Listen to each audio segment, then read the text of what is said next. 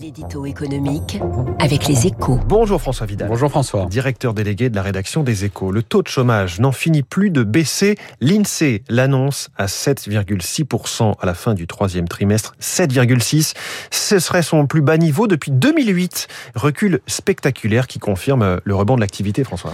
François Hollande en rêvait. Emmanuel Macron l'aura fait. Hein, à quelques mois de la Oui. présidentielle, cette inversion très nette de la courbe du chômage est une véritable bénédiction pour le chef de l'État. hein. Elle valide ses choix de politique économique et rend accessible l'objectif qu'il s'était donné en 2017 d'un chômage à 7% en fin de mandat. Ce n'est évidemment pas une garantie hein, d'un point de vue électoral. La, sévère défaite de Lionel Jospin en 2002 après plusieurs années d'une croissance record en témoigne. Mais dans un pays où le chômage de masse est vécu comme une fatalité, c'est un atout de poids. À plus court terme, vous avez raison, hein, cela concrétise la remontada de l'économie française. Il y a quand même quelque chose qui est étonnant, François. Qu'est-ce qui explique que le taux de chômage soit déjà passé sous son niveau de, fin 2019, alors que l'activité économique n'a toujours pas retrouvé hein, son niveau d'avant Covid Deux choses. hein. D'abord, une hausse limitée de la population active. En clair, sur la période, le marché du travail n'a pas à absorber de nombreux nouveaux entrants.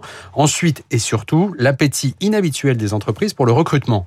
Au premier semestre, ce sont plus de 400 000 emplois salariés qui, qui ont été créés. Au total, sur l'année, l'INSEE s'attend à plus de 500 000 créations, de quoi renvoyer les 300 000 destructions de postes de 2020 au rang de mauvais souvenirs.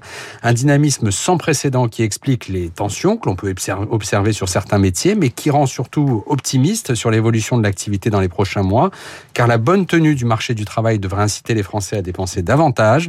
Le début d'un cercle vertueux, puisque la consommation reste le principal moteur de la Hmm. croissance dans notre pays. Merci François Vidal. Vous parliez du prédécesseur d'Emmanuel Macron. Eh bien, la, la spectaculaire inversion de la courbe, c'est le titre à la une de votre journal ce matin. À lire aussi euh, dans les échos Facebook, un empire dans la tourmente. Et ça, David Barou va nous en reparler à 8h-5. Dans un instant, l'invité de l'économie. Il se rêve en leader mondial de la construction. Construction durable. Benoît Bazin, patron de Saint-Gobain. Radio Classique. Il est bientôt 7